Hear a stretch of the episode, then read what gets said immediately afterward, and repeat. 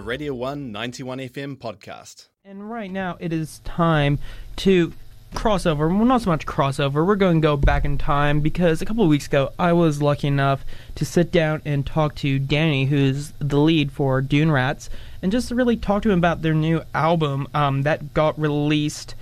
When was it released? It was like released roughly around a month ago now. Um, Hurry up and wait. So I was able to sit down, talk to him about everything that went into the album and some other things outside it, the stuff they have coming up, a bunch of different jizz jazz regarding all that. But regardless, we'll jump into the interview and let you hear for yourselves and find out what went into Hurry Up and Wait. Hey man, how's it going?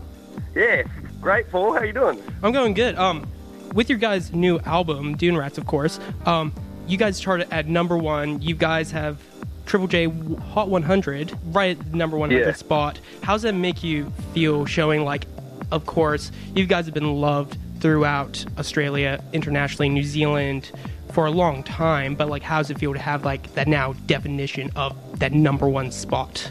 Yeah, it's uh, to be honest, it was it was it was pretty uh, unbelievable. Well, I mean, I mean, a few years, the last album actually went number one, and we were couldn't believe that then. And uh, even though we're, we're up against the Trolls soundtrack, so it was a bit better trying to beat Eminem and, and Taylor Swift and stuff this time. Um, but it, it's kind of I don't know. We've been working really hard on this album, and, and it's pretty much been in the in the works for the last two three years. So uh, you know, like when when you first break out Mm. with a band, you don't know if people are just going to take you as a fad or as something that when the rocker clock sort of moves on from your sound, so so will everyone else. So I think with this one, we were just couldn't believe that you know a lot of our fans have stuck around and, and still support us pretty really heavily. And yeah, it was it was um the, the second one was way sweeter.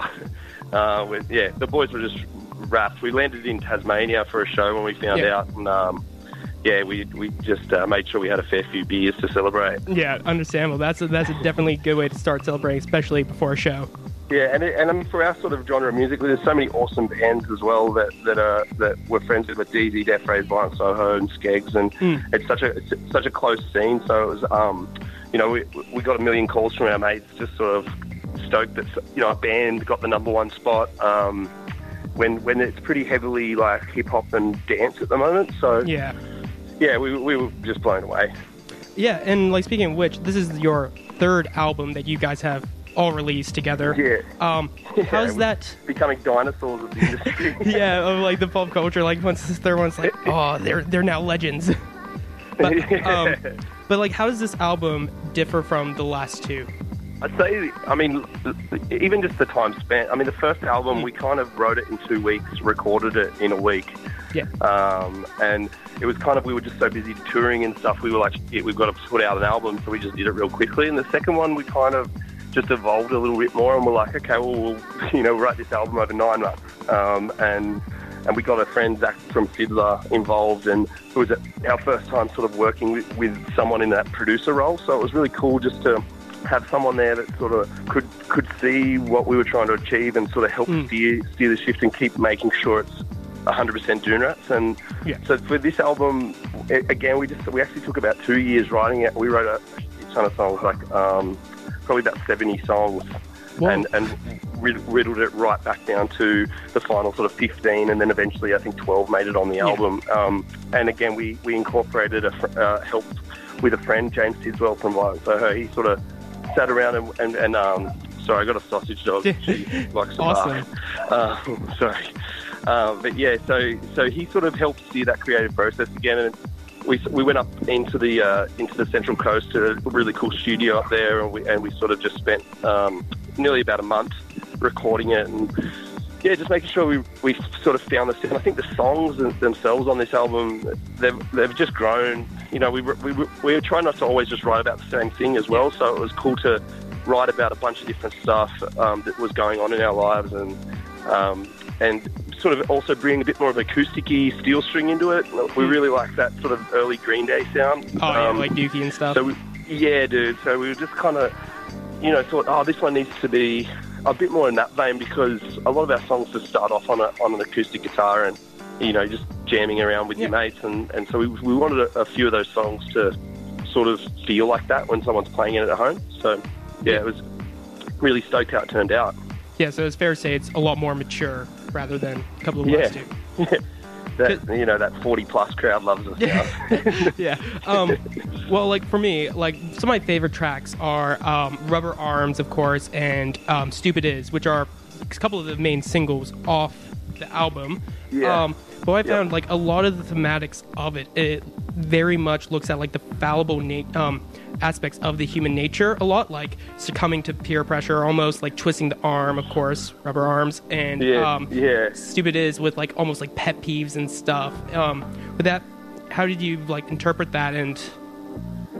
I kind of think it's like, especially with like the song of Rubber Arm, like that sort of like as it was a phrase that you know even our grandfathers and stuff would say um, about you know getting a mate to the pub when he did, when he said he wouldn't. And I, I think that with us, we, we you know there's a lot of people that write about love and money and sex and all that, and so they can Yeah. you know we've never really liked writing about those things because we've always written songs together about funny stuff, you know, and it'll just spawn from three dudes just always being in a van together. So Yeah. the topics we sort of write about, uh, we try to just sort of keep it to what we know. Um, I think Stupid as Stupid Does with Sick K-Flay, um, Yeah. You know, said she, she'd like to be on it with us. And it was the first time we've ever had another person sort of sing on a, on a song for us. And it was kind kind of like um, paid homage to a bunch of our mates that when we get together, we just do a lot of real stupid stuff. So Yeah. um, we were really stoked that, that that song's really connected with a bunch of bunch of people. Um, and and Rubber Arm, I mean, you know, there's so many so many people that have that every day, whether it's about drinking or whether it's about anything, Yeah. like you know, eating Yeah, it's like just food. it's succumbing to the pressures of life. yeah, yeah.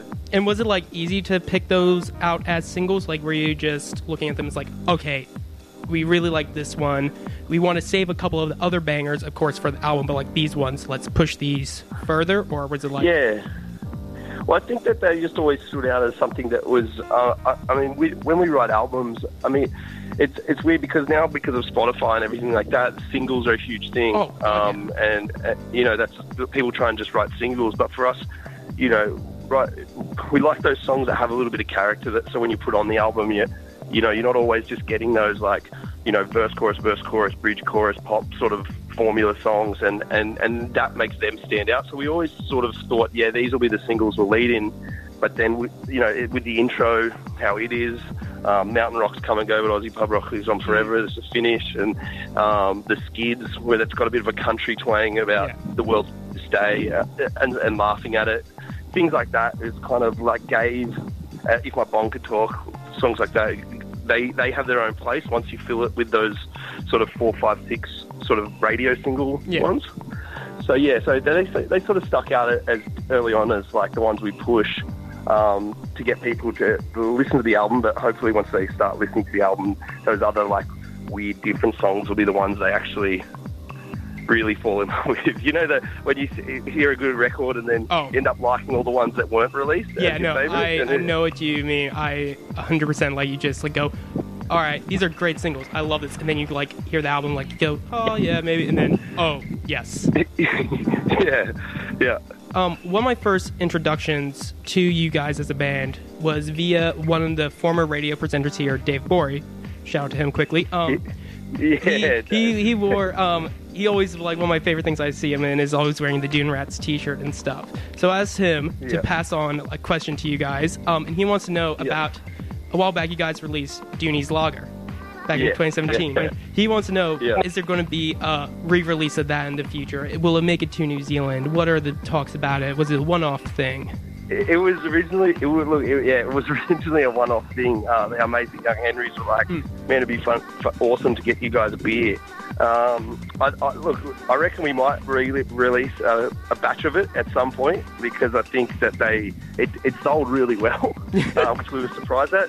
Um, kudos to Lee McConnell who does all our artwork. I think the can sold it more than the actual beer, but um, the uh, yeah, I think we're going to try and do a re-release, and you tell Dave we'll bring over a carton because I think we're going to be heading over to New Zealand this year sometime. So Yeah.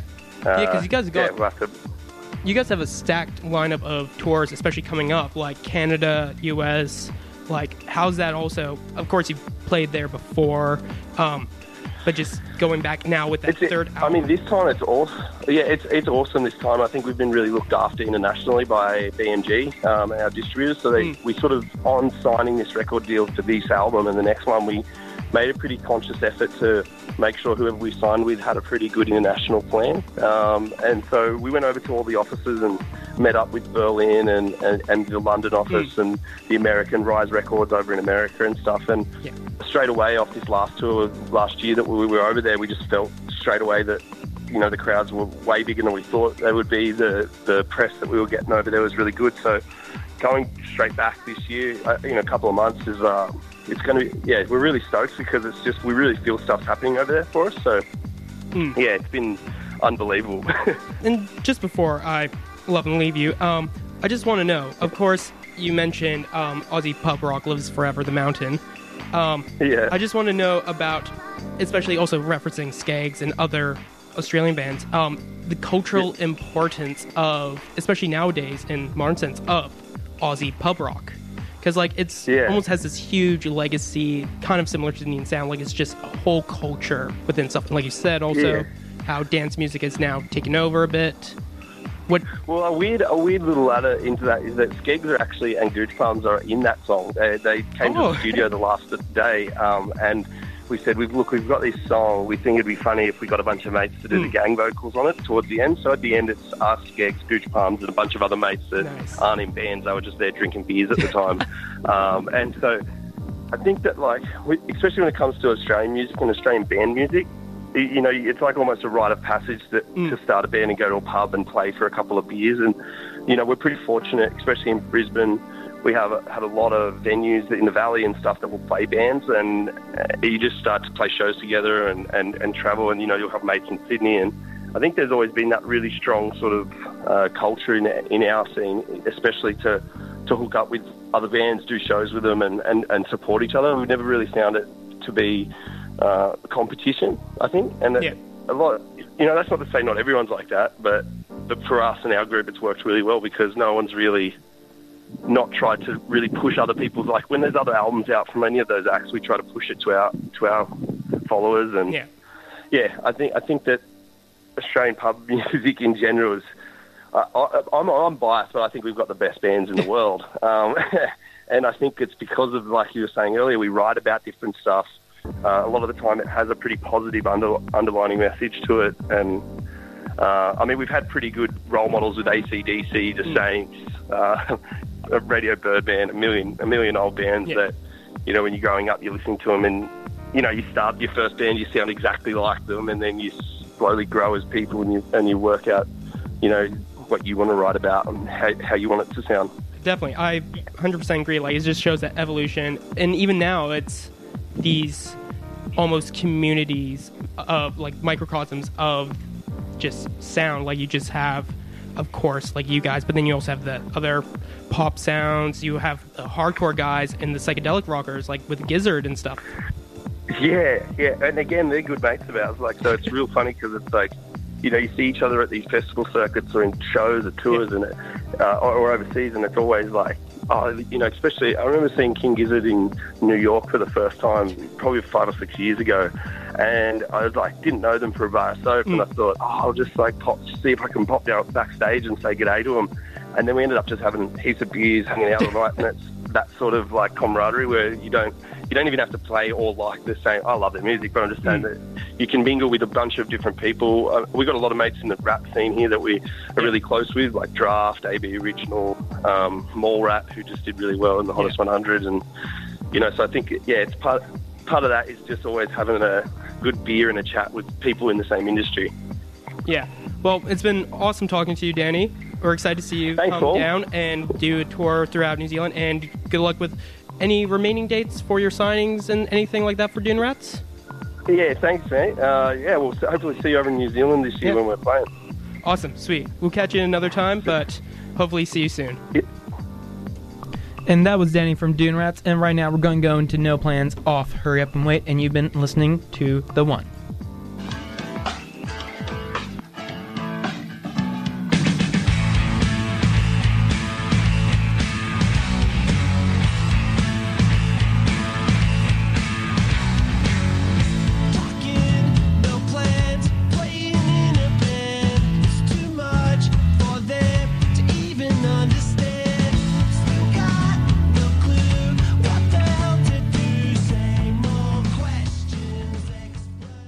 That was a Radio 1 91 FM podcast. You can find more at r1.co.nz or wherever quality content is found.